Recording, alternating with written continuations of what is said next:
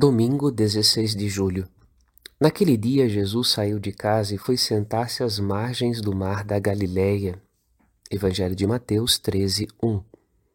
O caminho do bom semeador, Jesus Cristo, não se faz no interior de sua casa, mas a semente da palavra deve ser anunciada onde os homens e mulheres necessitam ouvi-la e escutá-la.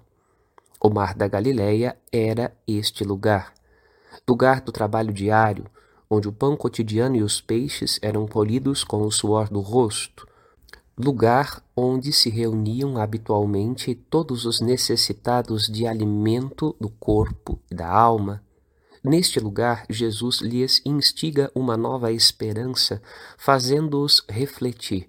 Desta forma, a semente da palavra cai em todos os corações, bons e maus despertando-os do sono da morte. Santo Domingo, Padre Rodolfo.